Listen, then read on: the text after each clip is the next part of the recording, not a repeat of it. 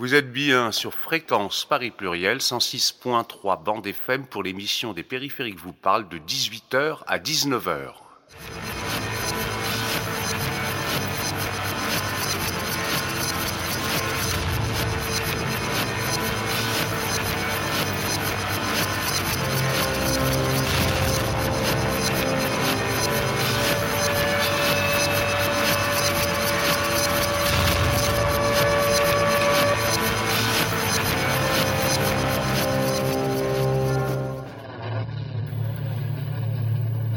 Aujourd'hui, nous vous proposons d'écouter les interventions et les échanges qui ont eu lieu dans le cadre d'une session de l'Université du bien commun intitulée Monde paysan, marchandisation du vivant et résistance vers une autonomie paysanne et alimentaire. Cette session a été initiée et coordonnée par la revue web Science Critique. Cette rencontre a eu lieu le 25 septembre dernier à l'espace associatif Condorcet à Aubervilliers en partenariat avec le laboratoire d'innovation sociale et de recherche action, le LISRA. Vous allez entendre les présentations des propositions de l'atelier paysan avec Emmanuel Haas, arboriculteur dans le Lot-et-Garonne et de la Confédération paysanne, Florian Marteau, paysan meunier boulanger dans le Morbihan, Nicolas Decaume, membre du comité d'écriture dans les Bouches du Rhône, Technologos autour notamment du livre manifeste de l'atelier paysan Reprendre la terre aux machines, paru récemment aux éditions du Seuil dans la collection Anthropocène. Je voudrais remercier au nom de l'Université du bien commun Hugues Bazin et de l'ISRA pour nous avoir mis en contact avec le campus Condorcet et la direction de la vie du campus qui, nous accueille aujourd'hui, donc particulièrement Jeanne et Louis. Euh, je balaye rapidement le programme pour, pour en introduction. la première partie sera consacrée à, l'atelier paysan, plus précisément à son essai politique Reprendre la terre aux machines, avec trois sociétaires que je présenterai dans, quelques minutes. En deuxième partie, nous accueillerons l'économiste Hélène Torgeman pour son livre La croissance verte contre la nature, critique de l'écologie marchande. Et nous donnerons la parole et nous pourrons échanger aussi avec des collectifs franciliens en, lutte. On a la présence de, Bernard, Bernard Loup, le président du collectif pour le Triangle de Gonesse. Euh, on aura également Dolores pour le collectif de, défense des jardins des vertus à Aubervilliers, donc dans, cette ville même. Et euh, trois membres du collectif contre la ligne 18, Sauvons les terres de Saclay, qui lutte contre l'urbanisation du plateau agricole de Saclay. Sur la thématique, le constat, l'état des lieux n'est pas réjouissant. Euh, il faut sans cesse souligner le, lien entre l'expansion industrielle et les catastrophes en cours. Et c'est ce qui arrive à faire, à faire brillamment le, manifeste de, l'atelier paysan, sorte de contre-histoire de l'industrialisation agricole. Des agriculteurs sacrifiés, des paysans isolés, des logiques de concentration foncière, un suréquipement, un mal équipement, on pourrait parler d'un gigantisme, et de ce gigantisme, le, le corollaire de ce gigantisme sont des pertes de savoir-faire technique, de savoir artisanaux, de sensibilité paysanne au sol, aux plantes, aux animaux. Et il y a bien un grand système, un complexe, comme on parle du complexe militaro-industriel, on peut nommer le complexe agro-industriel, qui concentre ses méfaits dans, dans trois euh, grands domaines la chimie, la génétique et le numérique, l'électronique au, sens large. Ce complexe agro-industriel pousse des nouvelles technologies qui renforcent le modèle intensif. Et ça, à tout bout de champ, aux deux sens de l'expression. Euh, ça a des conséquences sur notre alimentation qui est grandement désocialisée. Et il est nécessaire d'avoir une vision euh, globale. Donc au cœur du manifeste, au cœur, au cœur de votre livre, vous citez euh, Jacques Ellul, donc, euh, son ouvrage le, système technicien. Et je, cite la, citation La technique a pris maintenant une telle spécificité qu'il est devenu nécessaire de la considérer en elle-même et en tant que système.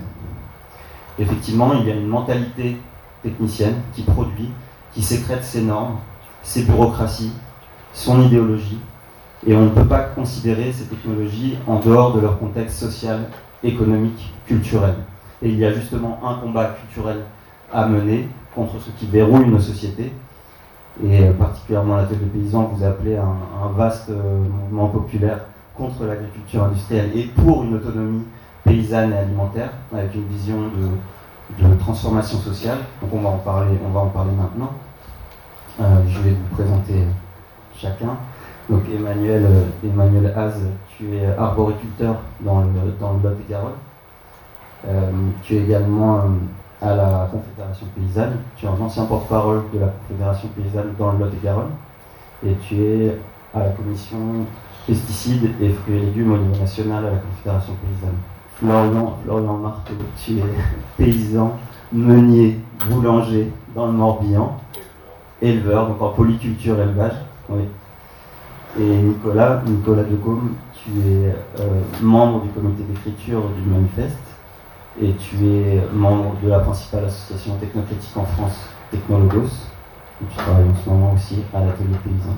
Si on est là aujourd'hui euh, pour présenter le livre et présenter un petit peu les actions de l'atelier paysan, euh, c'est que tout ça naît d'une histoire qui remonte à une dizaine d'années, qui est la jonction de l'utopie et du concret, euh, personnalisée par, euh, par euh, Fabrice Claire, qui à l'époque est salarié de la Dabio, donc sur le secteur Isère, et de Joseph Templier, qui est un agriculteur, voilà, qui rôde autour de la Dabio, on va dire ça comme ça. Ces deux personnages-là, Fabrice Claire a une intuition de fou dans la rencontre, parce qu'en fait Joseph est un fabricant de machines, on va dire autodidacte, il réinvente son outil de travail en permanence, et Fabrice animant des groupes euh, euh, d'agriculteurs autour, de, l'agronomie, des pratiques, se qu'il y a une véritable impensée euh, autour de la machine, en fait, dans les, structures. Et que de se pencher sérieusement sur cette question peut éventuellement amener des pistes quant à un retour à une autonomie dans les fermes. Euh, et surtout dans une période où bah il y a une, l'arrivée en masse euh, des installations bio, euh, des mecs en conventionnel qui commencent à réfléchir et qui se disent bon bah là on a un souci, on produit mais on gagne pas notre route. Donc voilà, ces personnes se mettent ensemble euh, vraiment à cogiter autour de comment on peut faire. et leur piste essentielle, c'est la machine au démarrage. Donc c'est d'abord des groupes de travail et des plans. une grosse campagne voilà, pour aller dans chaque ferme, pour voir les petites techniques de chacun. euh. On va dire tout ça prend une certaine ampleur. Tant et si bien que naît à un moment donné euh, euh, de ces petites rencontres-là, euh, la structure Atelier Paysan euh, donc une société coopérative d'intérêt collectif, voilà, et qui décide de, promouvoir euh, les savoir-faire, la technique et les machines qui y sont associées. Et je mets les machines en dernier parce que c'est pas ça l'important, c'est pas la machine. C'est tout ce qui se passe dans la coopérative qui est important. C'est l'échange de savoir-faire, l'échange de connaissances, la mise à plat des connaissances et les rendre accessibles à tous et de façon gratuite. Et là, on commence à mettre en place, euh, au sein de cette coopérative, les moyens euh, d'une autonomie sur les fermes. Alors donc, euh, dans reprendre la terre aux machines, euh, on va développer un peu ces, euh, intuitions en les documentant, donc de, de- ces dix ans d'expérience pratique.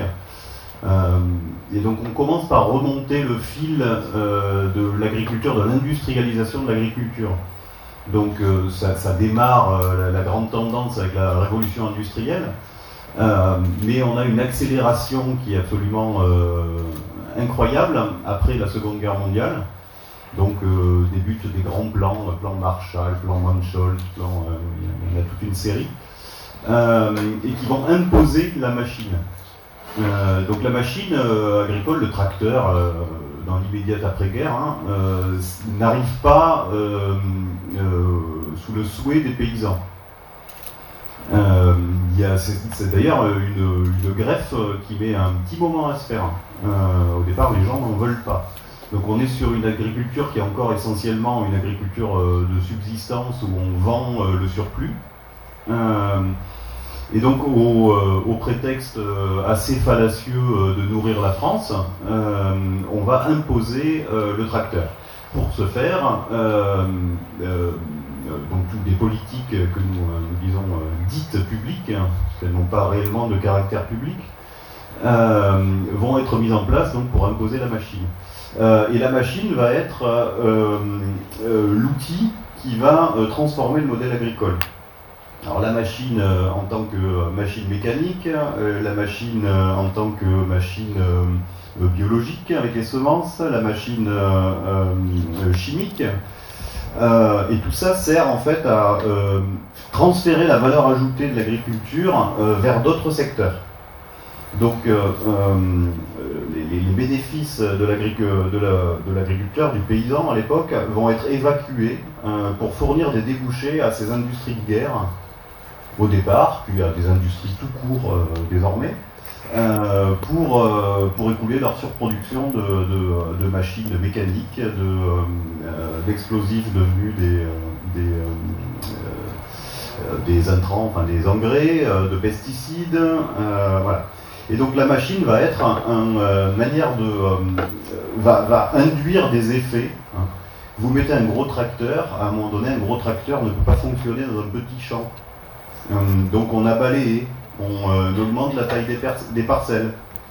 Donc l'agriculteur qui achète un tracteur, qui achète une machine spécialisée, par exemple une planteuse à salade, euh, se retrouve à devoir basculer pour amortir le coût de sa planteuse à salade, à devoir passer à la monoculture de salade. Mais quand vous êtes en monoculture, hein, vous avez beaucoup plus gros risques d'avoir des ravageurs, et donc vous devez ça. La machine appelle l'agrandissement, appelle la monoculture et appelle le pesticide. Et donc euh, on remonte ce fil euh, et euh, désormais on parle de solutionnisme technologique. Donc à chaque problème qui se passe dans le monde agricole est déballée la solution machinique ou chimique ou y compris dans l'agriculture biologique. On a un exemple d'un camarade paysan qui voulant utiliser des machines pour, pour produire du compost euh, en masse, hein, pour retourner son compost, se retrouve à investir dans des machines pour retourner le compost, là se rend compte que son tracteur n'est pas assez puissant pour entraîner cette énorme machine, donc doit changer son tracteur pour un tracteur plus puissant pour euh, faire fonctionner la machine, et finit par couler euh, sous le poids de ses dettes. Voilà, donc la machine, qui est un impensé politique que les, structures du, monde agricole refusent de voir, hein, souvent sans nuance. Soit vous êtes pour le gros tracteur, soit vous voulez euh, gratter la terre avec vos ongles, hein, comme s'il n'y avait pas un entre-deux euh, et des nuances possibles. Euh, voilà. Et donc le, geste un peu de l'atelier paysan, ça est de, ramener ce sujet dans le débat. Même si, notamment dans, les villes, on ne connaît pas le détail de la façon dont s'articule et dont s'appelle, comme tu disais Nico, les technologies, en renfort les unes des autres. Néanmoins, on commence à avoir une idée, le débat public autour de, l'agriculture et de l'alimentation depuis au moins une quinzaine d'années est suffisamment dense et, intense pour qu'il y ait une culture, une, conscience collective diffuse de la monstruosité des évolutions de l'agriculture et de la production de notre alimentation depuis la prière existe.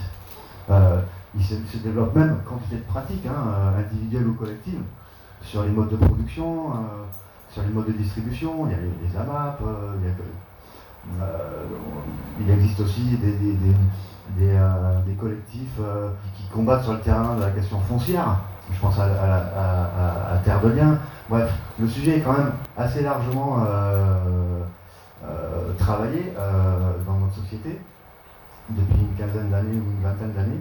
L'agriculture biologique elle-même, qui, est, plus ancienne, est une, expression sur le terrain marchand bah, d'une prise de conscience de ce que et d'une nécessité pour des paysans à l'époque, hein, dans les années 70, des paysans et des, mangeurs, une nécessité de se reconnaître autour bah, d'une offre euh, un peu formalisée, hein, autour d'un cahier des charges, c'est de l'agriculture biologique.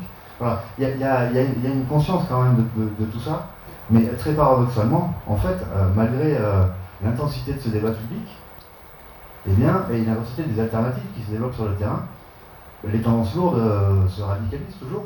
On évoquait la, façon dont se succèdent des familles de nouvelles de technologies les unes après les autres. Là, on est maintenant euh, dans une phase de robotisation et de recours à, la 5G. Euh, on n'a jamais autant utilisé de pesticides qu'aujourd'hui, alors même que euh, bah, l'agriculture biologique, tant bien que mal, a réussi à, libérer quand même de surface significative, hein, au bout de 40 ans de l'emprise agrochimique. le nombre de paysans ne cesse de s'effondrer. Et il est des secteurs de l'agriculture française qui ont subi un tel choc, ben, notamment avec l'intégration du marché unique européen, qu'on euh, est désormais euh, dépendant à plus de la moitié, pour des productions aussi importantes que les fruits et légumes par exemple, on est dépendant pour plus de la moitié de nos besoins des importations issues du marché unique européen pour l'essentiel. Euh, tout s'aggrave. Alors même que la conscience collective de ce que la situation est, déplorable n'a jamais été aussi élevée. Et, en fait, l'écriture du livre dont on est venu parler à un moment, est une tentative de, poser à plat, d'essayer de comprendre, d'essayer de poser proposer une analyse de ce hiatus entre cette conscience collective et, euh, bah, son impuissance euh, dans la, réalité, son impuissance à transformer les choses euh, réellement. Parce qu'en réalité, parmi les, écueils, parmi les, problèmes qu'on identifie qui sont centraux, c'est que cette conscience-là, de ce qu'il faut faire quelque chose, sur, le terrain de l'agriculture et de l'alimentation. Et cette conscience-là, elle est aussi elle est dominée par, euh, bah, par, des traits euh, de notre imaginaire euh, social contemporain qui traverse tous les champs de, notre société. Et en l'occurrence, domine largement l'idée que en multipliant, en additionnant les gestes individuels ou micro-sociaux, notamment en changeant nos comportements individuels de consommation, c'est-à-dire en allant plutôt à la biocop du coin qu'au supermarché dans, la périphérie, eh ben, on fait sa part, pour reprendre le terme euh, fort critiquable d'un Pierre Rabhi. On fait sa part, et, si chacun fait sa part, eh bien, ces parts s'additionnant, l'ordre établi dans sa dimension structurelle pourrait, devrait, tôt ou tard, s'effondrer. Là, c'est une lecture finalement qui est très empreinte du discours libéral, d'une philosophie très individualiste, et qui ignore finalement euh, que la, société euh, bah, est structurée. Et, que euh, et nous, paysans qui sommes souvent nous-mêmes engagés dans des alternatives, en particulier sur les modes de commercialisation, on fait le constat depuis longtemps déjà, notre offre de, l'alimentation issue de nos pratiques paysannes, ce sont avant tout des populations les plus aisées qui y émargent. Que ce soit sur nos fermes quand on pratique la vente directe, ou euh, dans nos modes de commercialisation un peu plus lointains. Euh, le Lot-et-Garonne, d'où je viens, c'est le département le plus diversifié de, plus diversifié au plan agricole de France. On a euh, plus de 70 productions enregistrées officiellement. Et il se trouve que depuis une quinzaine d'années environ, c'est devenu un véritable terrain de chasse. Un terrain de chasse des grands chefs étoilés parisiens qui, se, qui, de se, finalement de se saisir de ce qui reste de production agricole qui vise une qualité euh, organoleptique, euh, enfin gustative, euh, une certaine innocuité sanitaire, etc., On voit vraiment qu'il y a dans, les, couches aisées de la population une course finalement à, l'accaparement de ce qui reste d'une agriculture, autonome des grandes logiques industrielles du XXe siècle. Il y a l'idée que la société euh, finalement, n'est jamais que la somme euh, d'une collection d'individus, finalement, dans cette idée-là. Et euh, si les changements si, les changements de comportement des uns et des autres s'additionnaient, mais ils ne s'additionnent pas parce qu'en fait il y, a des effets, des effets de seuil, il y a des. Bon, j'ai donné une illustration.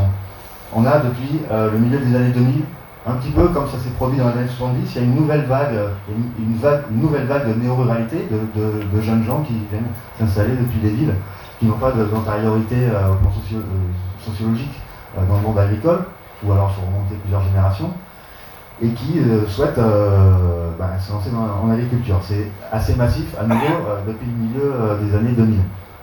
Il y a quelques signes d'ailleurs que ça pourrait s'essouffler quelque peu, puisque la réalité euh, notamment économique, que rencontre ce mouvement, s'avère moins rose que ce qu'on pouvait imaginer, finalement on pouvait imaginer, euh, étant donné la façon dont les médias euh, laissent entendre qu'on est en train de vivre une révolution agroécologique. C'est faux. Il y a une sorte probablement de connivence sociologique et culturelle dans le monde médiatique qui tend à surdimensionner des traits finalement des comportements alimentaires ou des pratiques agricoles conviennent euh, euh, à ces catégories sociales-là.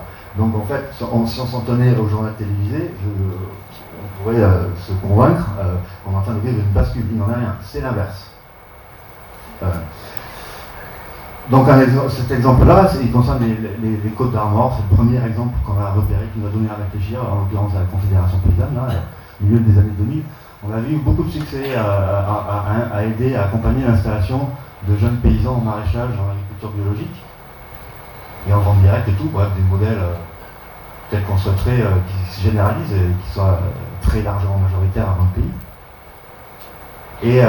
et en fait, au bout de quelques années, bah, finalement, euh, ces paysans, ces jeunes paysans qui pourtant ne produisaient que bah, euh, une dizaine, peut-être de pourcents euh, du volume de fruits et légumes produits dans ce département, sont retrouvés avec des difficultés de commercialisation. C'est-à-dire que le, volume relativement important qu'ils produisaient collectivement, trouvaient de moins en moins de preneurs au fur et à mesure qu'ils augmentaient. Les prix, du coup, sur les marchés bah, se sont ont diminué fortement au point que euh, nombre de jeunes maraîchers sont retrouvés en difficulté et ont dû même, y compris, mettre la clé sous la porte. En fait, qu'est-ce que ça dit ça? Ça, dit que la demande alimentaire est structurée, en fait. Euh, l'offre, la, demande spontanée pour des fruits et légumes issus de l'agriculture biologique et, proposée dans le cadre de la vente directe, eh ben, cette demande spontanée concerne 10-15% de la population. Et, euh, et en fait, au-delà, euh, il y, a une sorte de plafond de verre, en fait. Et on s'est rendu compte à ce moment-là que dans notre idée euh, à la Confédération paysanne de, euh, cette idée-là, selon laquelle il fallait installer des jeunes pour produire plus, et, qu'au fur et à mesure qu'on installerait des jeunes, ben, finalement on chasserait petit à petit les, formes d'agriculture aux conséquences délétères, ben, finalement en prenant place. Euh, enfin en leur prenant, prenant part de marché, quoi, grosso modo, ben, cette idée, euh, c'est une idée, euh, c'est la philosophie de l'offre en économie, finalement, c'est une idée qui, est erronée, puisqu'elle elle néglige, néglige toute la dimension symbolique qui régit les comportements alimentaires, les comportements de consommation. Dans mon département, quand on est, où, je vis dans une ville où, les catégories populaires sont nombreuses, eh bien, sur les marchés de plein vent, là, euh, le marché du samedi matin, si vous produisez en agriculture biologique et si vous voulez vendre votre production, il faut dissimuler, que vous, il faut cacher le logo agriculture biologique. Pourquoi? Parce que même parce que même si vous ne bougez pas le prix euh, vos le, prix auquel vous vendez vos kilos d'aubergines euh, ou de courgettes, les populations, les, les, catégories populaires regardent le logo agriculture biologique comme la signification que cette offre n'est pas pour eux.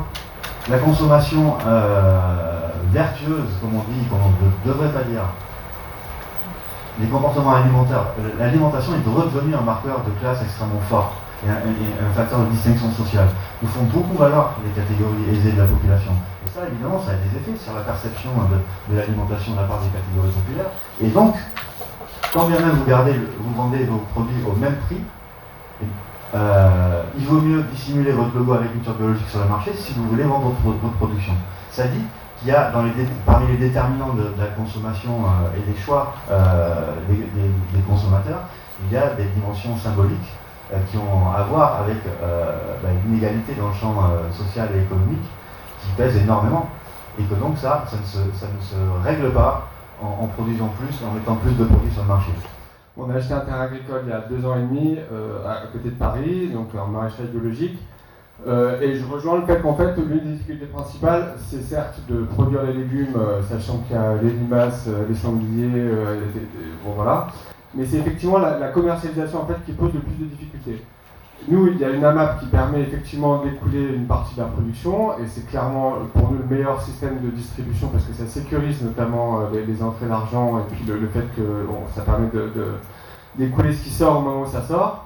Pour le reste, c'est en fait très compliqué. Euh, euh, moi, j'en suis arrivé à la conclusion que même pour les catégories sociales qui sont très friandes du bio, euh, c'est plus généralement euh, la question du rapport à ce qu'on consomme euh, qui comment dire qui pose problème. nous, parfois, les légumes, c'est une banalité, hein, mais parfois les légumes ou les fruits sont pas très beaux ou sont pas, euh, sont pas aussi bons qu'on pourrait le souhaiter nous-mêmes, mais ça sort comme ça sort. Euh, et puis les prix, euh, souvent, sont bien plus élevés que ce qu'on peut trouver dans le, le conventionnel. Là, Jérôme, il ne peut pas se dégager de faire encore, hein, donc il n'y a, pas, du tout, c'est pas du tout qu'on veut rouler sur l'or, c'est juste qu'il s'agit juste de, pouvoir déjà être à l'équilibre, et puis dans l'idéal, un jour ou l'autre, sortir un salaire de 1500 euros, on en est loin, mais on est obligé de faire des prix bio. Euh, il y a une grille comme ça qui, nous est donnée par la chaîne d'agriculture. Et les gens ne sont souvent pas prêts à mettre ce prix-là ou font la gueule quand ils voient les prix. Je parle notamment par exemple à la COP de Saint-Denis, qui est pas loin. Euh, qui donc c'est des gens effectivement euh, issus de, catégories sociales favorisées qui sont dans cette culture de on va payer cher de la bouffe saine etc et pourtant ils tiquent sur les prix euh, ce que je veux dire par là, c'est que, euh, certes, hein, ça je ne doute pas une seule seconde qu'il y a, comment dire, le, label bio et ce rapport à cette, à cette alimentation-là est marqué socialement. Mais je répète, même en fait pour des catégories sociales favorisées, en fait, souvent les gens ne veulent pas, comment dire, sont habitués en fait à pouvoir choisir des légumes ou des fruits qui viennent du bout du monde. enfin, quand on va dans les biocopes ou la vie claire, je veux dire, ils n'ont aucun scrupule à mettre des trucs qui viennent de l'autre bout de la terre. Donc, même dans les catégories sociales favorisées, il y a un truc aussi autour de. On mange bio parce que c'est bon pour la santé, mais il n'y a pas forcément une conscience écologique derrière. Et puis, il n'y a pas non plus un engagement euh, militant euh, pour les paysans. Ce qui est effectivement, de, de ce point-là, pour moi, la MAP, c'est vraiment la modalité de distribution euh, la, meilleure. Parce que ça, ça, tient tous les bouts du, de l'équation, quoi. Le, soutien aux paysans, le soutien écologique et en plus, euh, euh, voilà, d'avoir des produits sains. Je conclue. Ce que je voulais dire par là, c'est que fut une époque où euh, le, j'ai plus les chiffres en tête, mais le pourcentage en termes de revenus que les gens mettaient dans l'alimentation était assez conséquent. C'est-à-dire que les gens, je ne sais plus, les chiffres, mais ils mettaient un tiers de leurs revenus pour s'acheter à manger. maintenant, effectivement, on a un tout autre rapport à la valeur des choses et à l'argent. Et on est surtout habitué, parce que c'est la réalité dans n'importe quel magasin, d'acheter des choses bien moins chères que ce qu'elles coûtent réellement. C'est-à-dire que lui, il fait des semaines de 70 heures, il prime comme un peu, et il vend déjà en dessous de ce qu'il devrait vendre s'il voulait en vivre. Donc il y a une telle distorsion entre les prix auxquels les gens sont habitués et ce que coûterait, ce que coûte vraiment le fait de faire des légumes sains euh, qui détruisent pas la terre, qui détruisent pas le, salarié et qui voilà, euh, il y a toute une rééducation à faire de ce que c'est que de, mettre le prix pour acheter euh, des légumes euh, qui soient bons. Bon, d'abord sur, la, question du budget alimentaire des ménages. En effet, en moyenne, on est passé en 50 ans de, environ 25% du budget alimentaire euh, qui était consacré à l'alimentation à, on en est là autour de 12%. Bon, il y a plusieurs façons de comptabiliser, mais bon, bref, retenons ce, ce truc-là. Je n'ai pas développé sur la, dimension individuelle, euh, sur la dimension euh, individuelle et psychologique de ce, refus, y compris, euh, ce que je l'ai vécu aussi moi dans ma vente directe, le fait que des gens aisés refusent de payer ce que coûte la production d'un produit. Il y, a une, il, y a, une, dimension systémique essentielle à comprendre de cette dynamique de compression du budget alimentaire des ménages. Bon, d'une part, il faut mentionner que quand on dit qu'il est plus coûteux de produire un kilo de pêche et nectarine euh, en agriculture euh, biologique qu'en conventionnel, c'est vrai, il faut toujours immédiatement, il me semble, rappeler euh, que là on parle de coûts directs. C'est-à-dire que oui, les pesticides permettent de maximiser le, rendement surfacique et donc de minimiser le, coût de production unitaire. Néanmoins, les coûts secondaires, liées aux conséquences de, l'épandage euh, massif de pesticides dans la nature génèrent des coûts qui, au plan collectif, sont vertigineusement plus importants que la somme des, gains de productivité euh, tels qu'elles sont répercutées, dans, les prix unitaires. C'est-à-dire que, grosso modo, euh, si, on, comptabilise le, coût des cancers, des maladies neurodégénératives, euh, de la dépollution euh, et, du chômage induit aussi hein, par le recours aux pesticides, puisque euh, c'est largement fait pour remplacer le travail humain, hein, comme toutes les technologies qui a matière à critiquer en agriculture. Si on fait la somme de tout ça, on arrive à, des chiffres vertigineux. la tentative permanente de réduire les prix directs, les prix de l'alimentation sur le marché, sont, ces tentatives-là sont ruineuses au plan collectif. Bon, ça c'est le premier point. Euh, le deuxième, c'est sur cette, euh, la logique là, euh, enfin, les effets systémiques induits par l'industrialisation de l'agriculture et la diminution des prix alimentaires directs. c'est une logique qui est essentielle à l'ordre économique capitaliste et libéral, puisque c'est un système bah, qui, a ce, trait de caractère, de, cette caractéristique de se mettre spontanément en crise de surproduction assez régulièrement. Un système qui produit toujours plus, avec toujours moins de travail humain, travail qui en plus euh, est, toujours moins rémunéré relativement à la rémunération du capital. Résultat, c'est un système qui produit toujours plus, mais pour une demande qui tend lui-même à détruire. Alors évidemment, ça crée des, crises de surproduction. Et la dernière en date, c'est la crise des subprimes, hein, finalement, aux États-Unis. C'est une crise de surproduction. Des, travailleurs sous-rémunérés, absolument pas euh, n'ayant absolument pas les moyens de se loger. on les a logés moyennant des prêts euh, qui n'auraient jamais été en mesure de rembourser, avec toutes les conséquences que l'on sait. Eh bien, la compression continue du budget alimentaire des ménages par l'industrialisation et, euh, les prix alimentaires artificiellement bas qui en découlent, euh, ça a permis de dégager euh, énormément de valeur, finalement, de resolvabiliser finalement en continu la demande pour d'autres biens de l'économie capitaliste. Et, ça, ça c'est bien, si on n'en parle jamais hein, dans le débat public, c'est bien dans la tête je pense, de beaucoup de gouvernants. Il y a cette nécessité euh, de confiner en permanence euh, la part des budgets alimentaires, ça, permet d'alimenter indirectement la demande pour les autres biens d'économie Parallèlement, on ne fait pas en sorte, euh, par diverses stratégies de politique dites publiques, de, maintenir cette tendance à la décroissance du prix de l'alimentation, des prix, des alimentaires. Eh ben, on risque de se retrouver assez vite avec la tête au bout d'une pique. Et ça, les, printemps arabes sont là pour le rappeler à nos gouvernants. Vous êtes toujours sur Fréquence Paris Pluriel, 106.3 pour FM, et vous êtes en train d'écouter les interventions qui ont eu lieu dans le cadre de la session du bien commun, monde paysan, marchandisation du vivant et résistance vers une autonomie paysanne et alimentaire, qui avait lieu le 25 septembre dernier au campus Condorcet à Aubervilliers. Cette session a été initiée et coordonnée par Sciences Critiques dans le cadre des ateliers et débats de l'Université du Bien commun à Paris, autour du livre manifeste de l'atelier paysan Reprendre la terre aux machines, aux éditions du Seuil, collection Anthropocène.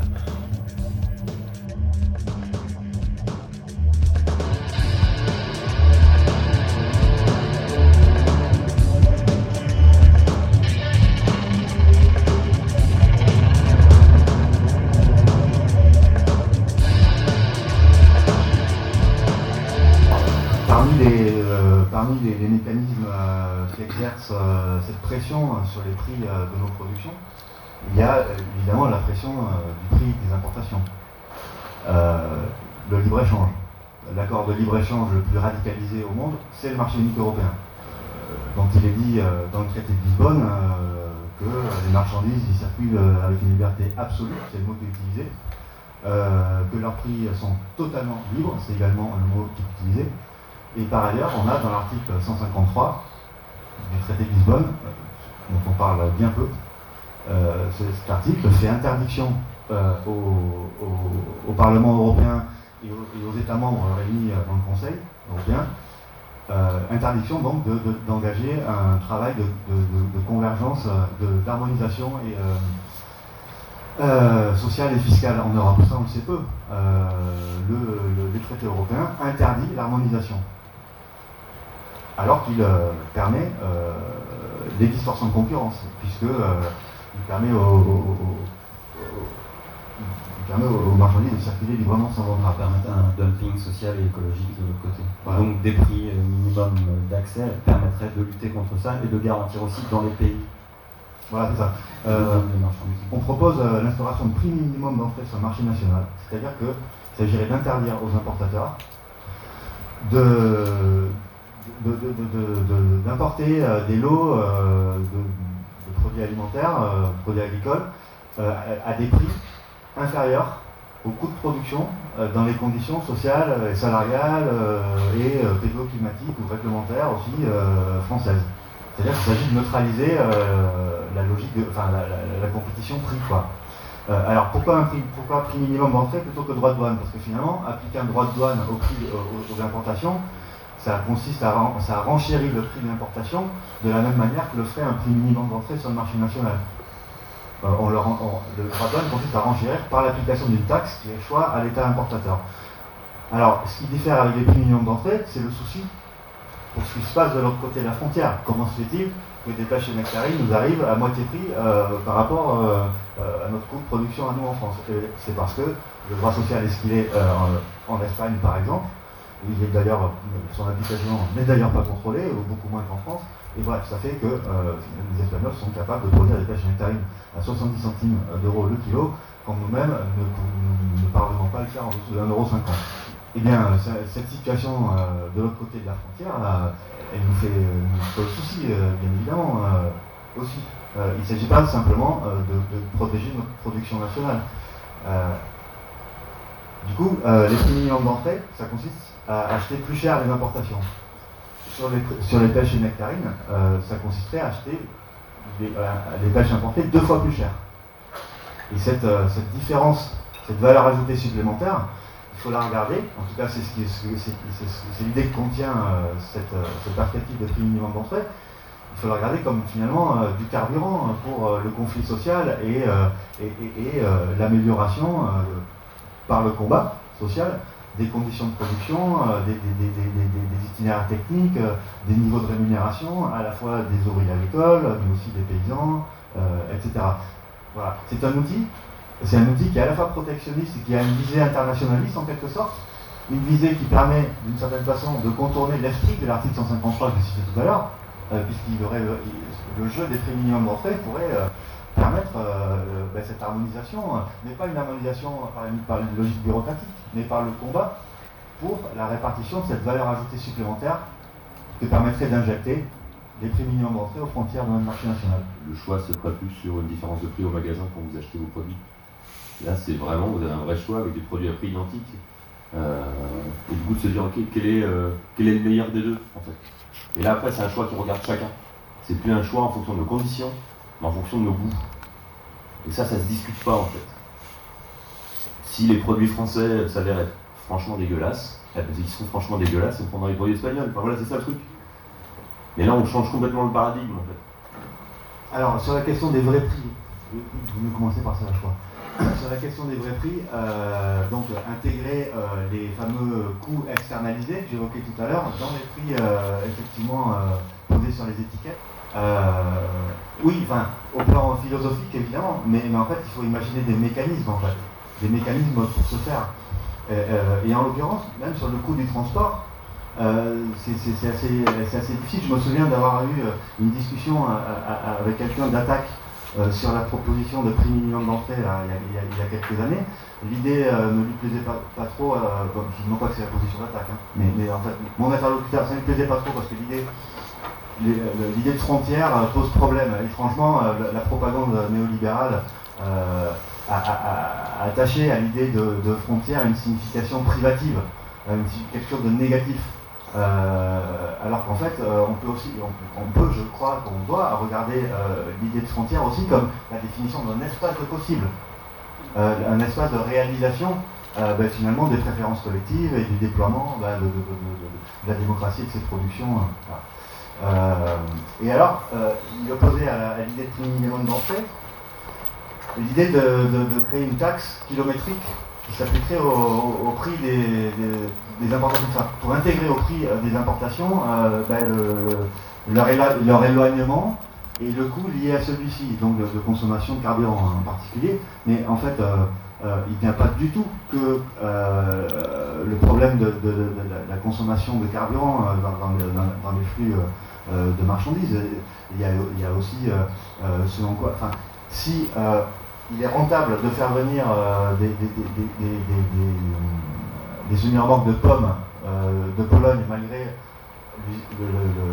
la consommation de carburant euh, que ça requiert, c'est parce que le droit social et le niveau salariaux sont beaucoup plus bas en Pologne. Et en fait, il n'y a pas de proportionnalité kilométrique. C'est-à-dire, c'est pas quand vous faites 100 km en vous éloignant des territoires français, il n'y a pas une dégradation du droit social proportionnelle, quoi. Donc en fait, cette question euh, de taxe kilométrique, elle prend en charge une toute petite partie euh, des distorsions de concurrence euh, mises en place par le libre-échange en fait. Alors pourquoi pas? Mais disons que ça n'embrasse pas du tout l'ensemble des problématiques liées au libre-échange et l'ensemble des distorsions de concurrence. Euh, sur la Confédération paysanne, oui, c'est dans le cadre de la Confédération paysanne qui a été élaborée cette proposition.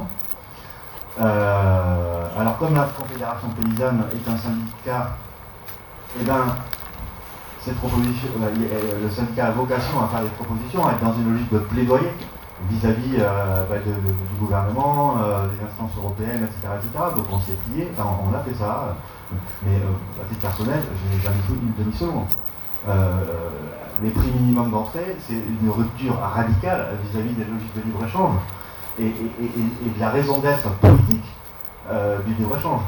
Euh, donc, non, non, enfin, l'idée, on l'a fait circuler, jusqu'au Parlement européen, etc., Mais, mais, en fait, on essaie avant tout, je pense, et c'est un peu ce qu'on fait à l'atelier paysan, on explique pourquoi les propositions, les propositions concrètes qui sont développées, elles n'ont pas vocation à être portées au devant de, tel ou tel autre gouvernement. Il s'agit euh, plutôt de les populariser euh, au sein de la population et des gens ordinaires, de sorte à, ben, créer, c'est ce qu'on appelle, euh, c'est ça qu'on appelle, hein, une sorte de mouvement social d'un nouveau, nouveau, genre autour des questions agricoles et alimentaires, qui crée un rapport de force suffisamment puissant pour imposer des, bifurcations telles l'instauration de prix minimum d'entrée sur le marché national. J'ajoute, euh, j'essaie de faire euh, vite, que vous avez compris que l'idée de, ces prix minimum d'entrée, euh, c'est bien bah, de, de, renchérir les prix de l'alimentation. On ne reviendra pas, on se débarrassera ni des pesticides, ni de l'hypermachinisme, ni de tout ce qu'on peut détester les évolutions de l'agriculture ces dernières décennies, sans revenir sur la valeur relative de l'alimentation, et, sans faire machine arrière quant à cette déflation permanente depuis l'après-guerre. Du coup, ça pose immédiatement un problème vis-à-vis de la réalité que j'avais développée au début de l'intervention, c'est-à-dire le fait que euh, la segmentation de l'offre alimentaire, elle, a tout à voir avec l'inégalité économique dans notre société. Donc si on renchérit euh, l'alimentation par l'instauration de prix minimum d'entrée, on démultiplie le problème euh, de l'inaccessibilité de l'alimentation aux plus pauvres. Donc il y a là un énorme problème immédiatement. Sur la question de la diffusion euh, donc l'atelier paysan hein, n'est pas un bureau d'études. Euh, la, conception des machines, c'est un besoin qui doit être exprimé, euh, conçu, imaginé, testé par des paysans. Donc là où les, ingénieurs formateurs, hein, comme on les appelle à, l'atelier paysan, interviennent, c'est dans l'animation de groupes de R&D participatifs. Hein, donc c'est les paysans qui vont faire la R&D, on leur euh, apporte un soutien méthodologique, logistique. Hein, euh, bon, on a l'habitude de ça. Hein. Et euh, alors que ce soit des recensements, ce qu'on appelle les, tripes, les tournées de recensement des innovations paysannes. Donc on a souvent des collègues qui disent je pars en trip. donc on va collecter sur des fermes des innovations, on utilise comme un pied de nez, innovation. Euh, des innovations sur des fermes qui existent déjà ou la conception de machines euh, sur un besoin euh, qui apparaît. donc ça vient des utilisateurs, hein, des usagers finaux de, la machine. ensuite, effectivement, il faut du temps ingénieur pour mettre ça en plan. dessiner sur ordinateur pour pouvoir diffuser des plans, c'est pas donné à tout le monde. voilà, on a une petite cellule là qui met ça en plan. Et ensuite, on diffuse ça euh, donc sous euh, licence libre, hein, euh, sous les licences Creative Commons. Donc, quiconque va sur le site web de l'atelier paysan, parce qu'on a, c'est le moyen le moins cher qu'on a trouvé pour diffuser ces plans, peut les télécharger, construire sa machine, l'adapter. voilà. Nous, on va faire de la formation. en formation, ils vont pouvoir concevoir, construire la machine dont ils ont besoin. Mais l'objectif, c'est qu'ils soient autonomes. Donc, euh, si la machine ne se prête pas à leur, euh, à comment ils veulent organiser leur ferme, hein, si euh, on a, par exemple, le, triptyque originel de l'atelier paysan, c'est les machines pour la culture sur but, pour, donc pour faire des buts avec une première machine. Euh, donc la, technique des planches permanentes. Euh, si le paysan veut faire sa planche de 78 cm de large, il est capable de modifier sa machine pour qu'elle fasse 78 cm de large. C'est lui qui choisit comment il va faire fonctionner sa ferme. On lui donne les, euh, les outils, les connaissances, on lui transmet les savoirs pour être capable de le faire lui-même. Et ensuite on diffuse ça, donc libre euh, donc c'est de l'usage euh, selon les mêmes termes. Hein, euh, une, John Deere ne peut pas récupérer les plans pour construire des cultibutes en série et les commercialiser. En complément de ça, en fait, au-delà de la formation individuelle qui permet à chacun de se débrouiller de façon limite autarcique quelque part, voilà, c'est bon, je me démerde chez moi, tout va bien c'est aussi de leur donner les moyens euh, euh, sociaux euh, et juste humains de se dire ok maintenant je suis en mesure aussi moi d'amener mon savoir-faire à quelqu'un d'autre parce que je suis aussi incapable de montrer que ça marche. Et la, vocation de fond c'est quand même ça, c'est de rendre accessible, alors par le plan comme le disait Nicolas, ou par le savoir-faire à l'atelier, mais c'est surtout hors de l'atelier que ça se passe, parce que sinon on ne se sort pas du problème de la niche. Si les choses ne se passent qu'à l'atelier paysan, bah autant dire que autant dire que c'est foutu quoi. On va se retrouver avec euh, un équivalent Biocop avec les paysans. L'idée était sympa, merde, c'est devenu de l'industrie. Voilà. Donc là, le but aujourd'hui, c'est vraiment ça, c'est de se dire, eh ben, on sort de l'atelier paysan, on a des trucs dans les, dans les valises, voilà, on en a dans la tête aussi. Euh, je suis pas ingénieur, je suis paysan. Je n'ai pas fait de grandes écoles, mais je suis en mesure de transmettre quelque chose. Et j'ai envie de le transmettre. Voilà, parce qu'on sert un but social. Je pense que la vraie question de fond, c'est pourquoi on fait les choses. Comment, c'est un autre problème. Je veux dire, le comment, la limite, c'est quand on arrive à l'atelier. Puis quand on parle d'atelier, il faut dire euh, bah, pourquoi je le fais en fait? Ah, c'est juste pour ramasser à la fin du mois ou euh, pour se dire ah, voilà, j'ai eu une carrière géniale. Faut peut-être pas le faire. On, prétend œuvrer à une agriculture d'intérêt général. Or, il se trouve que l'intérêt général se définit par la démocratie et pas par la technologie. Donc euh, c'est toujours des groupes, des collectifs qu'on tente, qu'on fait émerger. Alors ça marche, ça marche pas, mais, euh, euh, voilà, c'est une démarche collective autant que possible. C'est une vraie dynamique collective autour de la réappropriation de l'outil, mais en partant à chaque fois des besoins. Alors pour revenir sur les coûts, je suis surpris par certains constats parfois.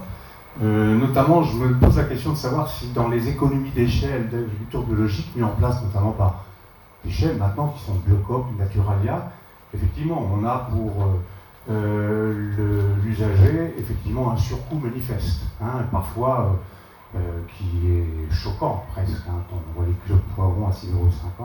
Par ailleurs, je constate que dans des magasins indépendants, j'en ai un à côté de chez moi, pour ce qui concerne par exemple des poivrons, on va les trouver à 3,75, c'est-à-dire au même titre que le prix sur les marchés d'agriculture conventionnelle. Un kilo de tomates à 2,10 euros. Euh, en vrac, ne parlons pas d'un kilo de riz à 1,10€, un carré de canard à 1,20€.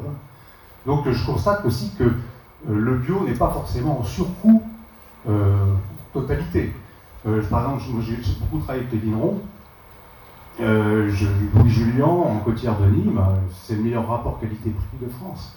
Hein il fait des vins extraordinaires, et lui, il fait du vin populaire.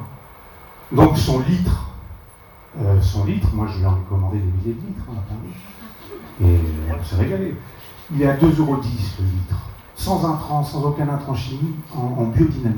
Alors soit il avoue parfois utiliser un peu de levure industrielle pour les prises de fermentation.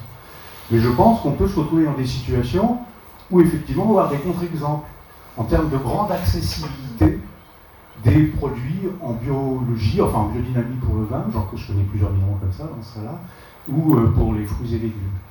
Donc ça, c'était une première remarque, j'aimerais bien savoir pourquoi il, peut y avoir autant de différentiels par rapport à des magasins autonomes, hein, qui ne sont pas des chaînes.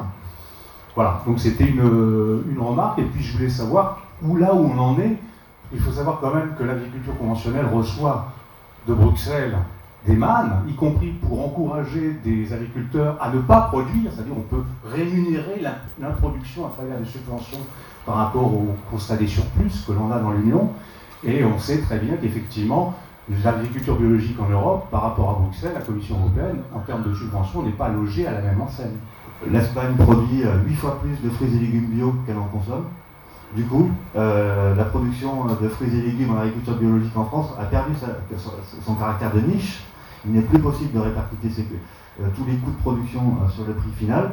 Et en fait, euh, l'agriculture, la production de fruits et légumes en agriculture biologique est en train de, souffrir terriblement. La durée de, vie professionnelle des jeunes installés en, maraîchage bio est en moyenne de 5 ans.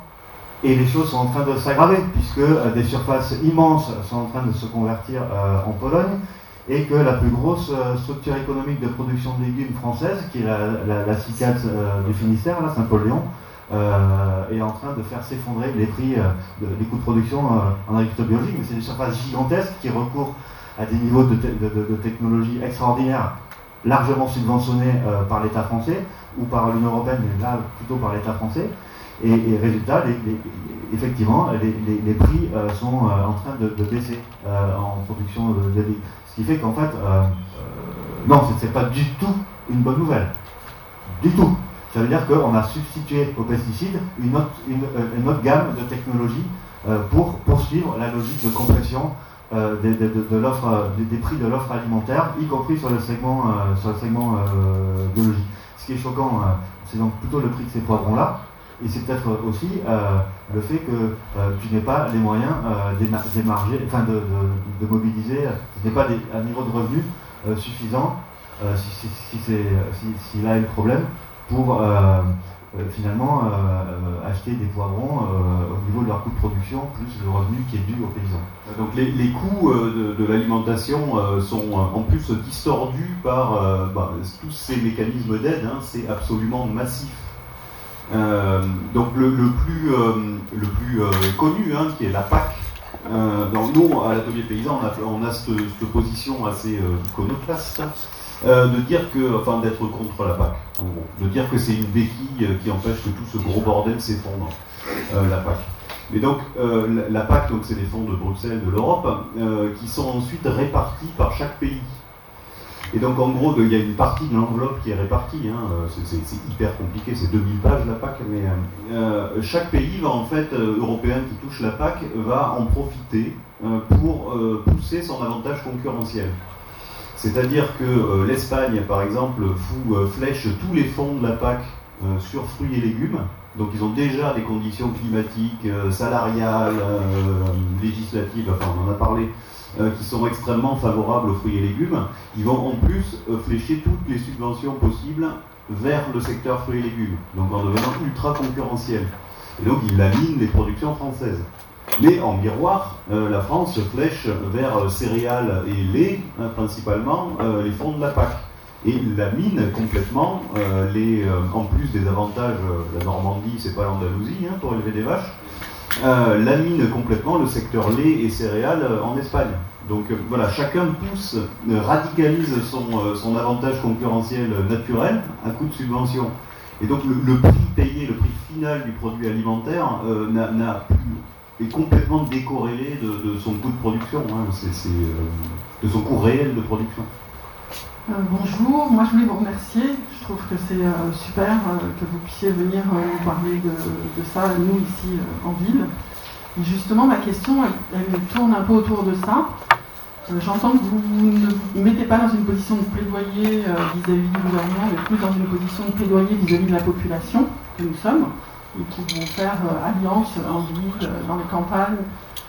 Et je n'ai pas entendu, ou peut-être j'ai pas bien saisi, comment vous alliez le faire en fait Comment vous imaginez qu'on va euh, tous partir avec vous pour dire voilà le juste prix, euh, euh, il, faut qu'on parle plus de tout ce que vous avez dit, les pesticides, tout ça. Comment, comment on y va tous ensemble? Est-ce que vous avez des idées? Est-ce que, que vous développez des choses dans votre dans votre livre. Et dernière chose, oui, moi je suis très intéressée de vous entendre sur vos positions par rapport à la sécurité sociale alimentaire qui est probablement euh, un des moyens, euh, enfin les chercheurs travaillent là-dessus actuellement, qui peut-être nous permettrait euh, d'avancer. Et puis une dernière petite remarque, moi je suis jardinière, je, produis les légumes que je mange au Jardin des Vertus, et du coup j'ai l'habitude d'avoir des légumes moches et des trucs qui sont pas réussis, mais qui, voilà, qui, se mangent parfaitement. du coup, je me, disais, est-ce que là, il n'y a pas quelque chose de l'ordre de l'éducation et comment on va là-dessus euh, pour euh, sortir de ce que le modèle agro-industriel capitaliste nous a mis dans le crâne euh, sur les, pommes elles doivent être comme ci, les carottes comme ça, tout doit être bien beau, bien calibré, etc. Et ça, ça peut passer que, quelles que soient les couches de la population, que par une forme d'apprentissage dans les mains. Enfin, je ne sais pas comment l'exprimer. C'est-à-dire, faut, le faire, il faut le voir, pour se dire que bah, les tomates, elles ne poussent pas toutes hyper bien calibrées. et que, c'est normal. Et est-ce que vous, avez des idées là-dessus sur comment on peut, ce qui me semble aussi important, comment on peut avancer pour convaincre là-dessus aussi? Vous le qualifiez, mais que la FNSEA est le paravent un peu de l'agro-industrie, forme de, trucs sécrétés, sécrétés, je sais pas comment on dit, par l'agro-industrie. Et je trouve que vous avez une analyse hyper intéressante sur le venin identitaire du monde agricole, enfin la manière dont euh, le monde agricole conventionnel se resserre sur lui-même. Euh, ce que je comprends dans votre bouquin, c'est qu'on va s'attacher, on va, enfin, vous, vous, proposez plutôt de vous attaquer à l'infrastructure qui, euh, qui, modèle le monde agricole, donc en particulier la structure des prix et le machinisme, en tout cas la, technique. Euh, moi, je me demande si euh, vous avez des pistes ou est-ce qu'il ne faut pas aussi s'intéresser à la superstructure de ces infrastructures, à savoir à la fois la foi technicienne du monde agricole conventionnel et le rapport identitaire à la ruralité, enfin, qui sont un peu liés, de, ce monde paysan, paysan ou agricole, qui se vit comme, enfin, qui a aliéné à son ubérisation avant l'ubérisation et qui se, vit comme tel et qui se vit en décalage du reste de la société et qui semble s'enfermer de plus en plus. Moi, je trouve que l'analyse était hyper intéressante et vous ne le développez pas dans vos, dans vos pistes d'action. Du coup, est-ce que c'est dans le tome 2 ou est-ce que euh, vous allez en parler là? Euh, euh, Ouais, on peut dire que d'une certaine façon, le, rapport d'observation, qui est le complément de, l'essai politique, d'une certaine façon, c'est on s'outille pour s'adresser aux paysans, alors qu'on qualifie de paysans historiques. C'est peut-être pas la formule la plus habile, mais bon, c'est l'expression qu'on a trouvée pour, parler des paysans issus des milliers de paysans et donc ayant vécu, euh, ayant euh, subi euh, et ayant subi la purge et, l'ethnocide paysan, pour reprendre les termes de Pierre Bitoum dans le sacrifice des paysans. je crois qu'on ne dit pas exactement ça sur la question de l'enfermement identitaire, oui, il y a une logique d'enfermement identitaire euh, du monde agricole historique, mais c'est un double mouvement. Euh. la façon dont le reste de la société, dont euh, notamment la montée de l'environnementalisme dans le débat public, enferme les paysans eux-mêmes, en les désignant comme responsables et coupables des conséquences et des dévastations euh, consécutives euh, à des pratiques agricoles qui leur ont été imposées euh, à la, sortie de, la Seconde Guerre, c'est un autre aspect de, cette logique de fragmentation identitaire. Mais cette fragmentation identitaire, elle concerne l'ensemble de la société, hein, et pas seulement la relation des paysans au reste de la société réciproquement. Mais c'est vrai, c'est quelque chose qu'on pointe comme un verrou majeur à la perspective d'une transformation systémique de, l'agriculture et de l'alimentation, c'est qu'effectivement, il y a des, les, paysans historiques organisés euh, par la FNSEA en, particulier, euh, mais aussi par la coordination rurale qui est moins connue, euh, mais qui est au moins aussi virulente dans son vécu, dans la façon dont, dont, elle vit la critique des modes de production auxquels on en est rendu là. cet enfermement identitaire, il faut voir que il est, il est, alimenté euh, très concrètement hein, euh, euh, par l'appareil de la FNSEA, hein, qui, qui, bon, qui, est un, syndicat, un, prétendu syndicat qui est là pour faire avaler la pilule de la purge permanente aux paysans eux-mêmes en prétendant les représenter. Mais, le, gouvernement, et notamment le, gouvernement en place, là, est allé extrêmement loin dans l'alimentation de cette tendance à, la régression identitaire des paysans c'est euh, la FNSEA qui a, inventé qui a inventé la notion d'agribashing. Je ne sais pas si c'est arrivé jusqu'à Paris, cette notion-là, euh, on en parle beaucoup dans les campagnes. Euh, l'agribashing, c'est une notion qui est faite pour dépolitiser et, pour voilà, réduire à la dimension du conflit, enfin, à la dimension identitaire, la critique politique des modes de production euh, dans, l'agriculture industrialisée qu'on connaît aujourd'hui. Il y a une, cellule de la gendarmerie nationale qui a été créée aussi. Voilà, le, gouvernement s'est jeté sur cette opportunité, euh, euh, s'est approprié cette notion, a même créé donc une cellule de la gendarmerie nationale. Ainsi se termine cette émission des périphériques que vous parle. Vous avez pu entendre une première heure d'intervention autour des propositions et des diagnostics de l'atelier paysan. à l'occasion de la parution de leur livre manifeste Reprendre la terre aux machines, paru aux éditions du Seuil. Vous êtes toujours sur Fréquence Paris Pluriel, 106.3 bande FM. Restez à l'écoute et donc à très bientôt, au troisième mardi du mois prochain. Au revoir. Thank you.